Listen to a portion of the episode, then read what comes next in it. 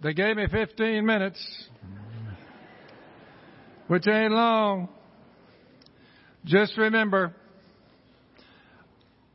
when I come to you every once in a while, you say, How far away are you?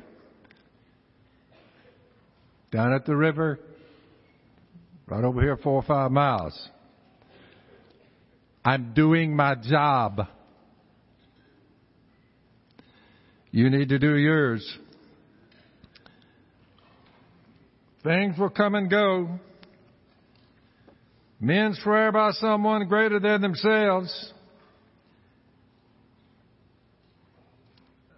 It puts an end to all the arguments because God wanted to make the unchanging nature of His purpose very clear to the heirs that you and me of what was promised. He confirmed it with an oath. There's no one bigger than me. Let's see. Uh, I swear by myself. I will deliver. God's two unchangeable things. It's impossible for him to lie, and he just swore on oath, I will deliver you from the grave. I'll remove your sin. I'll deliver you from the grave. I'll give you immortality. All you have to do is believe me. I will do it. It's impossible for him to lie. We who have fled to take hold of the hope offered to us may be greatly encouraged. We have this hope. God says it's impossible for me to lie. And I'm telling you straight up, I will save your sorry hide. I'll save you. Just trust me. So we have this as an anchor for our soul, firm and secure. You say, what is he talking about? I want to remind you, brothers, said 2,000 years ago, right at it. Now I'm saying it to you. I want to remind you of the gospel that was preached to you. In this case, he did the preaching, which you received, and this one that we never stress enough, and I'm not quite sure why. I want to remind you of the gospel I preached to you, which you received. You won't receive it unless you believe it. If you believe it, you will receive it. If you will receive it, then you will proclaim it. You're like, hmm. You receive it and you stand on it. By the gospel, this gospel, you're saved. If you hold firmly to the word I preached to you, otherwise you've believed in vain. You mean you could have it and lose it that quick. I've done this many times in my life. I picked out roughly a thousand and asked them, what is the gospel? One out of a thousand will tell you. That's when God became flesh, died on a cross, was buried, and was raised from the dead. It saves you. I want to remind you of the gospel. I preach to you. You receive it. You are standing on it. Standing on the promises of Christ our King through eternal. You either have to read it and you get it. Someone proclaims it to you. You hear it and you say yes? Or you sing it and someone says, Whoa, uh, I'm weak, I am strong. Hosanna, Hosanna. Jesus died and rose again. Hosanna standing on the promises of Christ the King. You say, standing on them.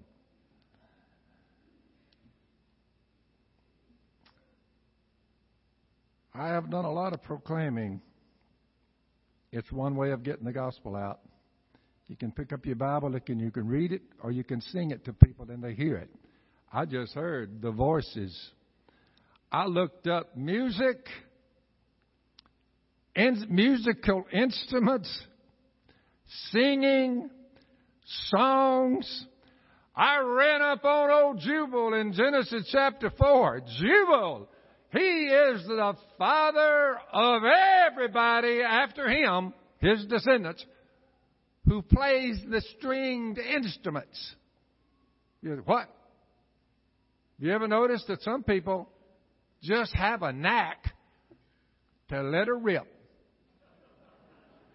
You say, where'd they get that from? Because some people just find it easy. They just can play a guitar and you're like, whoa. Jubal. So let me get this right. You got Jubal, the father of all who played the stringed instruments. Genesis 4. And somebody comes along and says, yeah, but God says, if he ever hears you play a stringed instruments in front of him, he's going to fry you. I'm like, what about Jubal? I just have a knack for this. I'm going to give you someone, and their ancestors will be known for being able to play the stringed instruments, but under no circumstances will you ever play them in front of me.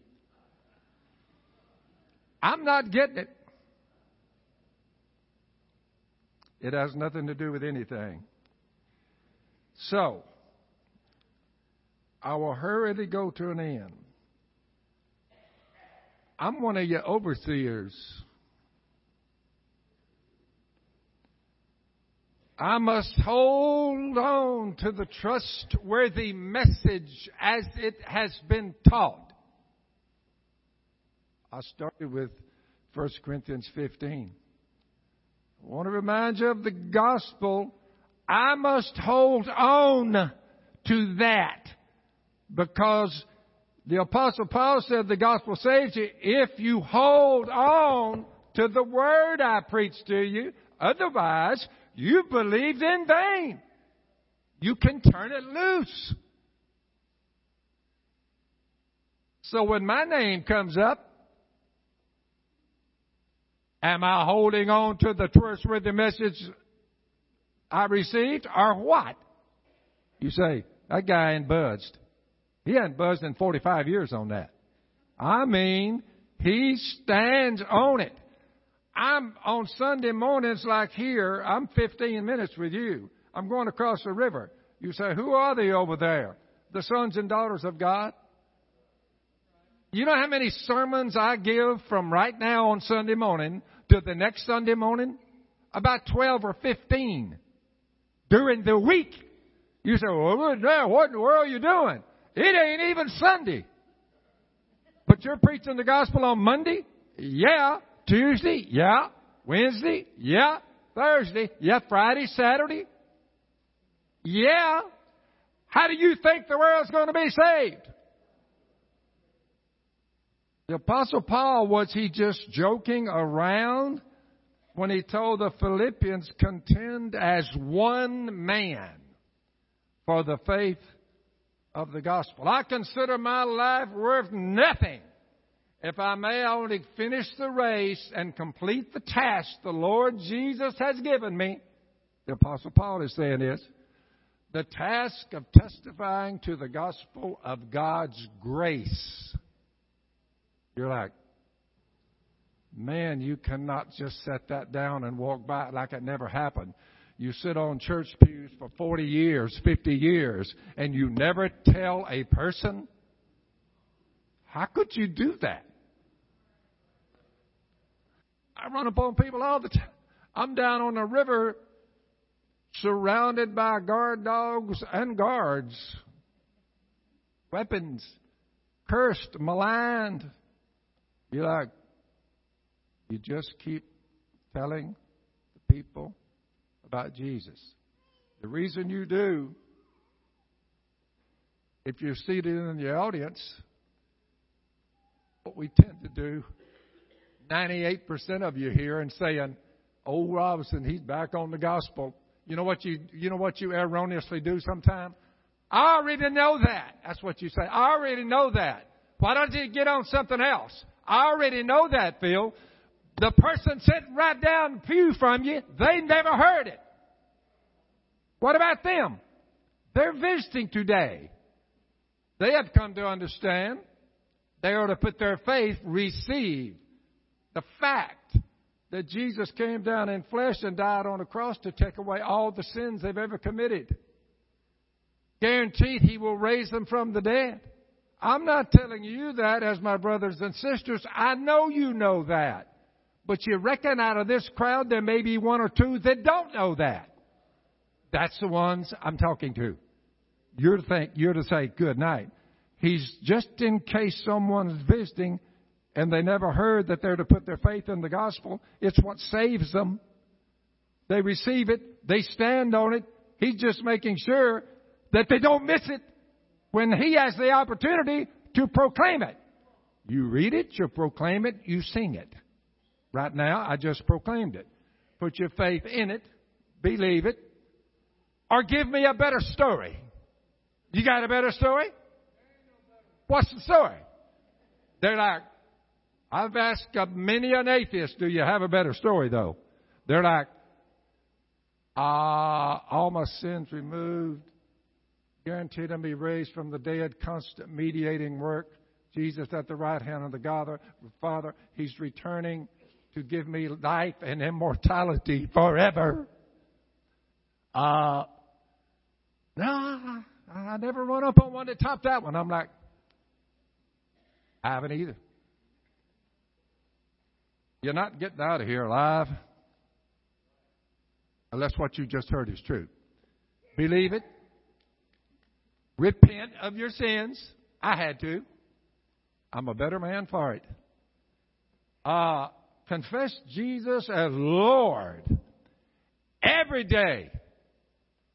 This is this much time Sunday morning. It is a sliver you walk out those doors, that's when the worship kicks in. So when you're here, I'm sitting over there a while ago, I thought, boy, I don't know what I've been missing. We over there at university, you know, ragtag bunch, you know. You like, are there many beautiful voices like y'all have more over here? I'm like, no, we're not far enough along in numbers. So I sat there and I listened. It brought tears to my eyes. You know why? The Apostle Paul said, We sing with our spirit. We sing with our spirit. It's in here.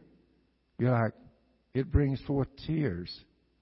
We're singing in the spirit. It's a wonderful thing. I love you all. Finally, you walk to a pool of water. Mine was right over there 45 years ago. You walk to a pool of water. Not only do you hear it, believe it, receive it, stand on it, live by it, you say, I obey it. You die to sin. You are buried with Jesus, the old you. Leave him bury him deep, leave him, raise him up.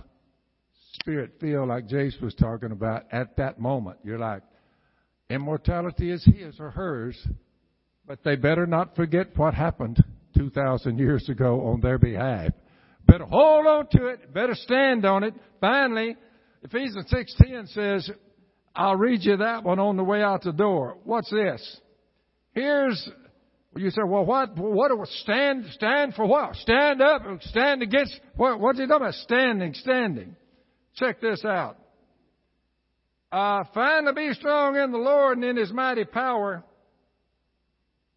Put on the full armor of God so that you can take your stand. You say, what stand? The one you believe the Apostle Paul, you took him up on it when he said, stand on the gospel. You say, why? Because if you will, it's like armor. You can stand up against the devil's schemes. You died to sin. You were buried and you came up. You, all of your sins have been removed. You say, but Satan's not done with me if he can get me back. That is correct. And the reason you stand on the gospel, the word of truth, is because it thwarts his schemes against you. You get off out here and you just kind of say, yeah, I got baptized one time, but there was no change of heart. Watch. That's one time in Ephesians 6. Our struggle is not against flesh and blood. You better remember that. Demons, the demonic, the depraved, our country is literally falling apart and collapsing because of it. We are struggling against the authorities, against the powers of this dark world, and against the spiritual forces of evil in the heavenly realms. This is big time evil after us. Listen. Therefore, put on the full armor of God so that when the day of evil comes, you reckon it'll come your way from time to time?